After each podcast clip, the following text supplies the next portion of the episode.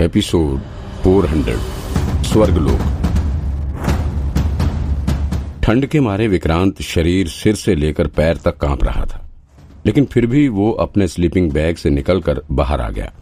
अदृश्य शक्ति द्वारा दिए गए कोडवर्ड आकाश ने विक्रांत की चिंता बढ़ा दी थी। शायद उसे आज पहली बार अदृश्य शक्ति द्वारा ये नया कोडवर्ड दिया गया है। बाकी कोडवर्ड के बारे में तो थोड़ा बहुत विक्रांत को पता ही था लेकिन इस कोडवर्ड के बारे में उसे बिल्कुल अंदाज़ा नहीं था। ऐसे में जब वो जंगल में फंसा हुआ था, ऐसे समय में अचानक नए कोडवर्ड का आना विक्रांत को बड़ा अजीब लग रहा था। उसे समझ नहीं आ रहा था कि आखिर इस वक्त में एक नया कोडवर्ड कहाँ से आ गया। यहाँ तक कि विक्रांत को एक बार के लिए यकीन ही नहीं हुआ कि उसे अदृश्य शक्ति द्वारा कोई कोडवर्ड दिया गया है। लेकिन फिर थोड़ी देर तक सोचने के बाद उसे कन्फर्म हुआ कि नहीं, ये वाकई में अदृश्य शक्ति की ही आवाज़ थी। विक्रांत जब से अपने इस नए जन्म में आया हुआ है, तब से उसका सामना अदृश्य शक्ति के कोडवर्ड से हो रहा है। अब तक वो अदृश्य शक्ति के दिए हुए आठ कोडवर्ड का मतलब भी समझ चुका है। और जब भी विक्रांत को ये कोडवर्ड मिलते हैं, तब वो उसके संकेत के अनुसार ही अपने काम को करता है। और फिर तब जाकर उसका टास्क सफल होता है। लेकिन आज तक उसे आकाश शब्द का मतलब समझने का मौका नहीं मिला था। आकाश कोडवर्ड के साथ ही विक्रांत को आज पहाड़ शब्द भी कोडवर्ड के तौर पर मिला हुआ था। अब विक्रांत को पहाड़ का मतलब तो पता ही था। इसका मतलब विक्रांत का केस प्रोग्रेस में था। यानी कि जिस दिन उसे पहाड़ कोडवर्ड मिलता है, उसका मतलब ये होता है कि उसके इन्वेस्टिगेशन में प्रोग्रेस होने वाली है। अभी तक विक्रांत ने जितने केस सॉल्व किए हों, चाहे वो बैंक की रॉबरी वाला केस हो या बैंक का सीरियल मर्डर केस, जब जब उसे पहाड़ कोडवर्ड मिला है, तब तब उसे केस के इन्वेस्टिगेशन में प्रोग्रेस ही मिली है।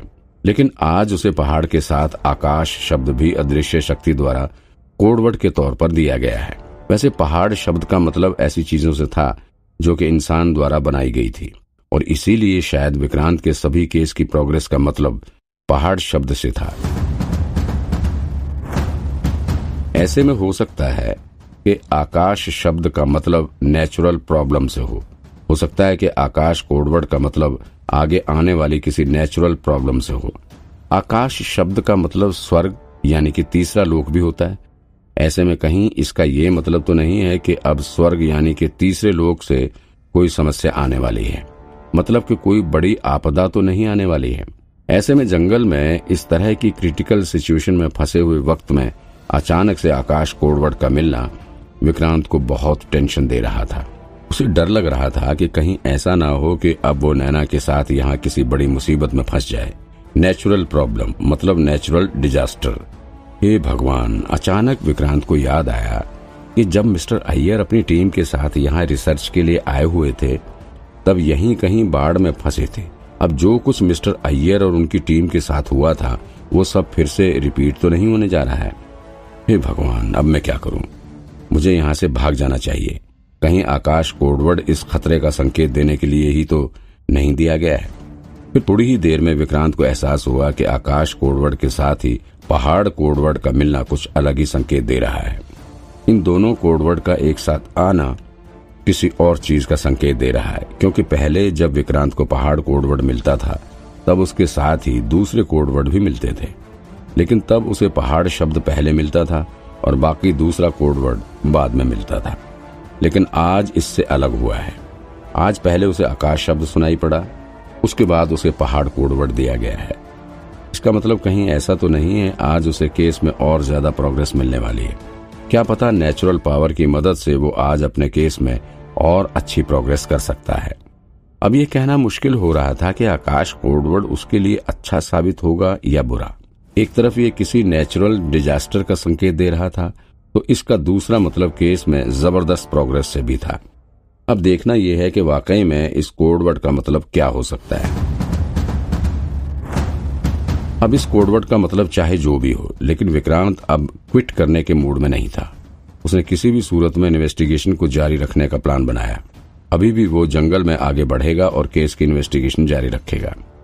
वो जल्द से जल्द मकबरे में हुई चोरी के साथ ही दो दो मर्डर केस के आरोपियों को भी गिरफ़्तार करना चाहता था।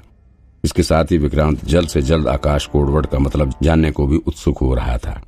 इन्हीं सब चिंताओं के साथ विक्रांत रात भर सो नहीं सका।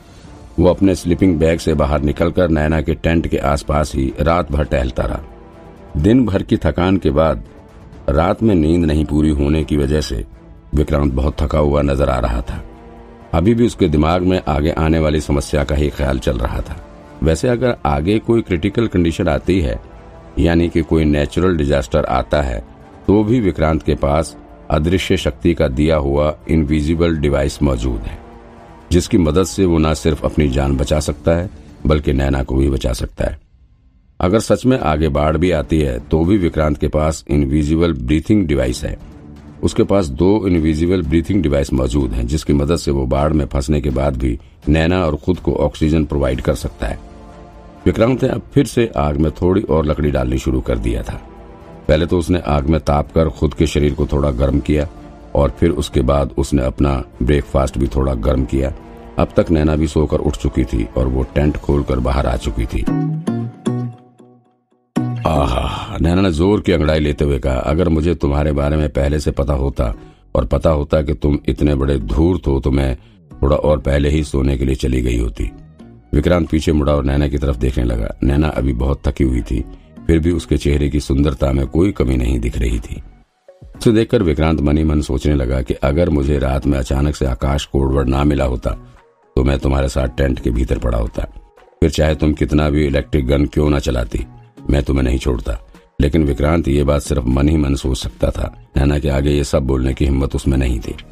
उसने नैना से कहा, नैना, मैं कोई ऐसा वैसा आदमी नहीं हूँ, ईमानदार आदमी हूँ। मैं भला तुम्हारे साथ कोई गलत हरकत क्यों करूँगा? तुम मेरे ऊपर ऐसे आरोप क्यों लगा रही हो? तुम चुप रहो, मैं तुम्हें अच्छे से जानती हूँ। मुझे तुम्हारी नीयत का अच्छे से पता है। मुझे तुम्हारे साथ अकेले आना ही नहीं था। जिस तरह से मैं यहाँ चोरों से बचकर रह रही हूँ, वैसे ही मुझे तुझसे भी बचकर रहना पड़ रहा है। नैना ने जवाब दिया, अरे तो मेरी तुलना अब उन चोरों से करोगी। यार, मैं उनके जैसा थोड़ी ना हूँ। अगर मैं कुछ गलत करता हूँ तो सिर्फ़ तुम अपनी वर्जिनिटी लॉस्ट करोगी। जबकि अगर उन्होंने पकड़ लिया तो फिर तुमको अपनी जान भी गंवानी पड़ सकती है। कमीने, नैना ने तुरंत ही अपनी इलेक्ट्रिक गन बाहर निकाल ली और विक्रांत को दिखाते हुए बोल पड़ी, पता है तुम्हें, इस गन से मैं तुम्हारी जान भी ले सकती हूँ। अच्छा नहीं sorry I am sorry Vikrant ने तुरंत ही अपना कान पकड़ते हुए कहा ये लट्टी गन बचा कर रखो। आगे मकबरे के चोरों को पकड़ने के काम आएगा, है ना?